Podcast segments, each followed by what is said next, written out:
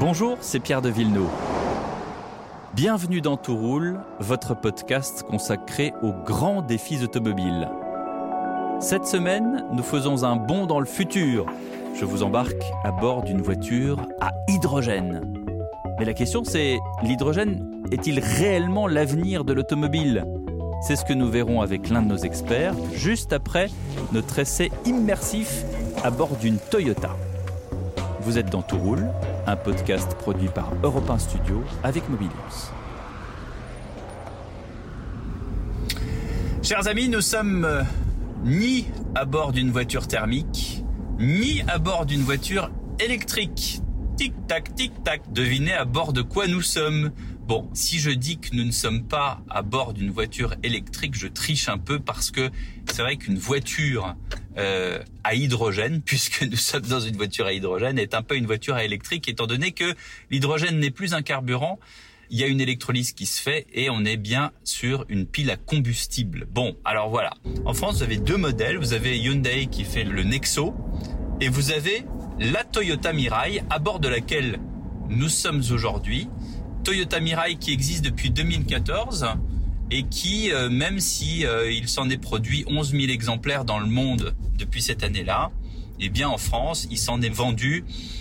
On est assez euh, prudent chez Toyota sur le chiffre, mais on me dit moins de 150 exemplaires. Ça vous donne quand même une idée de la rareté de cette voiture.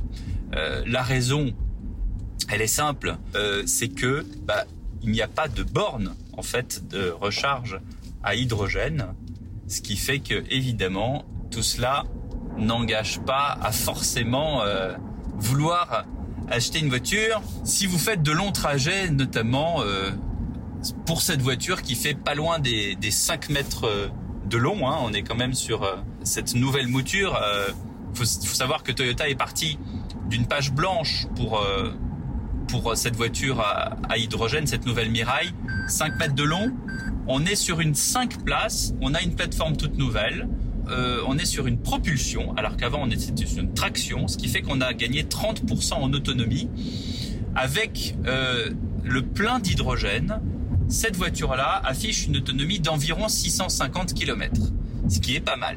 Sachant qu'encore une fois, le plein d'hydrogène, bien que ça soit paradoxalement une voiture électrique, eh bien le plein vous le faites montre en main 5 minutes euh, contrairement à plusieurs heures de recharge. Et encore, ça dépend des bornes de recharge. 650 km. La grande question, c'est combien coûte le plein d'hydrogène, puisque c'est assez inconnu pour nous, euh, toutes ces choses-là. Eh bien, euh, entre 60 et 75 euros pour le plein d'hydrogène aujourd'hui. Voilà. Sachant que, évidemment, si cette énergie se popularise, eh bien, on aura plus de possibilités pour avoir des peut-être une hydrogène moins cher dans le futur.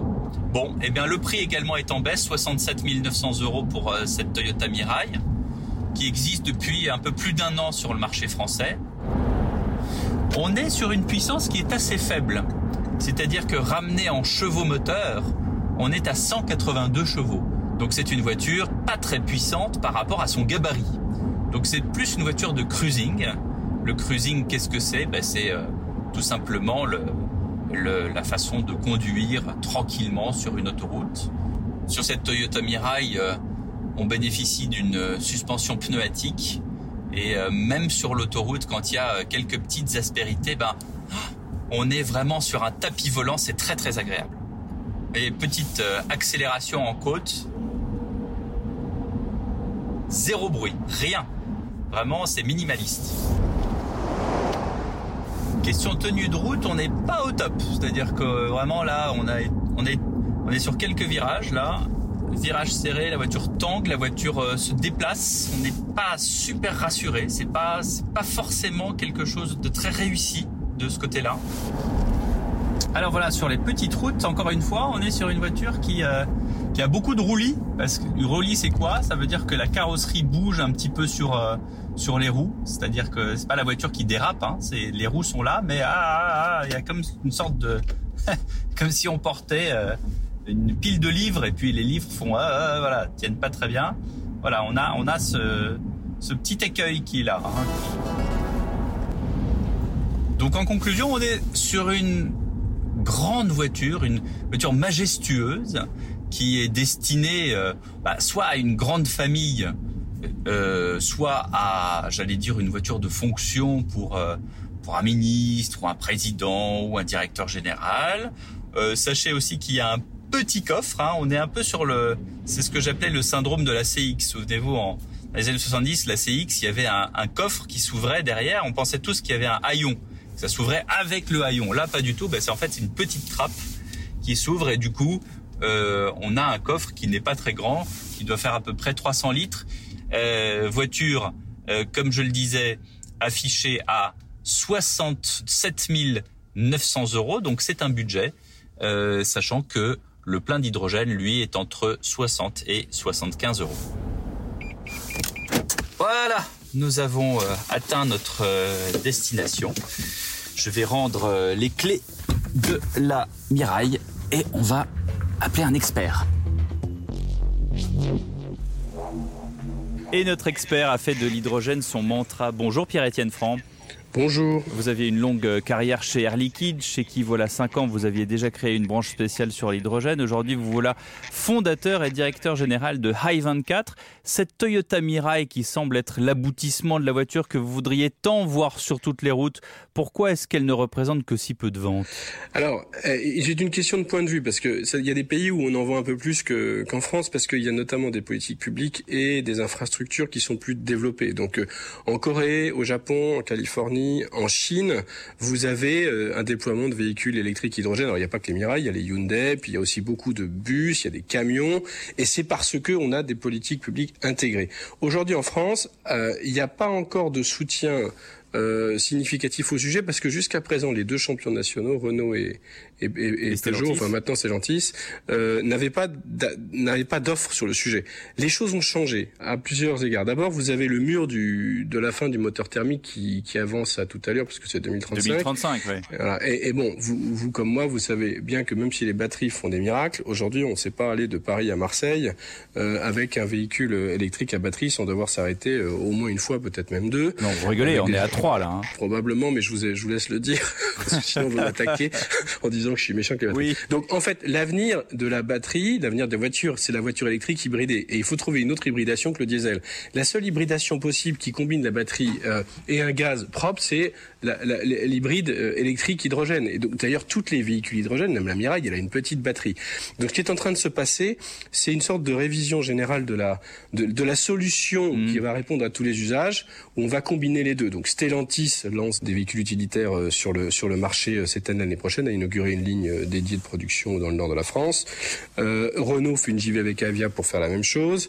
Vous avez BMW qui, dont le patron en juillet dernier a dit on va devoir revisiter la place de l'hydrogène dans le véhicule individuel et lance un SUV hydrogène. Et vous avez, alors ça, ça m'a frappé, Volkswagen qui avait quasiment interdit de parler, de prononcer le mot hydrogène dans, dans, dans Ouais. l'armée euh, Volkswagen parce qu'il fallait absolument faire la batterie pour, pour attraper Elon Musk. Et donc, il lançait une véhicule à pile à combustible en 2025 qui aura 2000 km d'autonomie. Si même Volkswagen maintenant se permet de dire il faut aussi compléter la gamme avec des, des solutions, euh, des solutions hydrogène. C'est que tout le monde est bien conscient qu'on n'aura pas de choix. Mais ça coûte, ça euh, coûte très très cher une station à hydrogène non, versus mais une, non, sta- mais non, une station à essence. Mais si Ça coûte 15, Attends, ça coûte 15 fois plus cher. Alors, ça coûte plus cher que l'essence, oui, mais ça coûte beaucoup moins cher que de déployer euh, des millions de bandes de recharge de, de, de Ah, batteries oui, euh, oui. qui ne chargent pas grand-chose, pas beaucoup de voitures euh, chacune. C'est l'histoire de la poule et l'œuf, là, ça dépend où- où est-ce Exactement. qu'on se place. hein. Et les, selon les projections du maillage que l'Europe suggère de faire,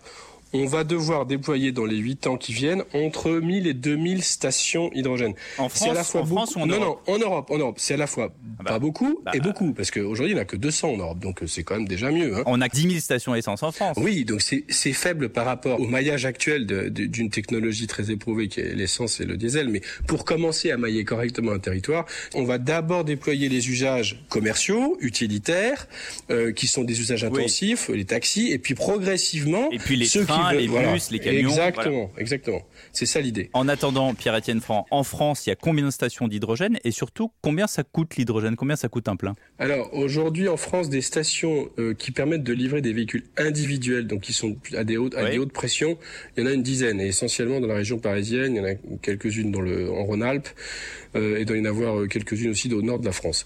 Si on accepte la crise énergétique actuelle qui touche tout le monde, qui mhm. touche aussi l'hydrogène, on est plutôt dans des ordres de prix de 10 euros du kilo, et avec un kilo, je fais 100 km. Donc je suis assez à compétitif avec du diesel.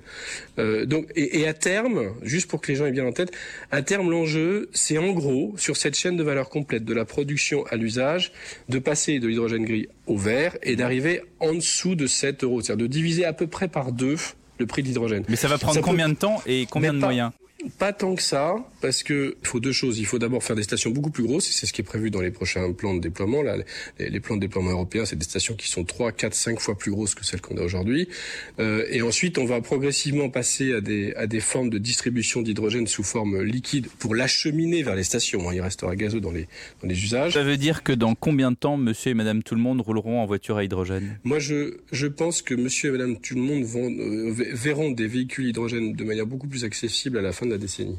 Par contre, les utilisateurs qui ont des véhicules utilitaires, qui ont des tournées à faire, les, taxis, ça, c'est là, c'est dans les trois ans qui viennent. Merci beaucoup Pierre-Étienne Franc de toutes ces explications. Merci, à bientôt. Vous venez d'écouter Tout roule, un podcast Europe 1 Studio avec Mobiliance. La production est signée Sébastien Guyot, la réalisation Xavier Joly. À très vite pour un prochain épisode.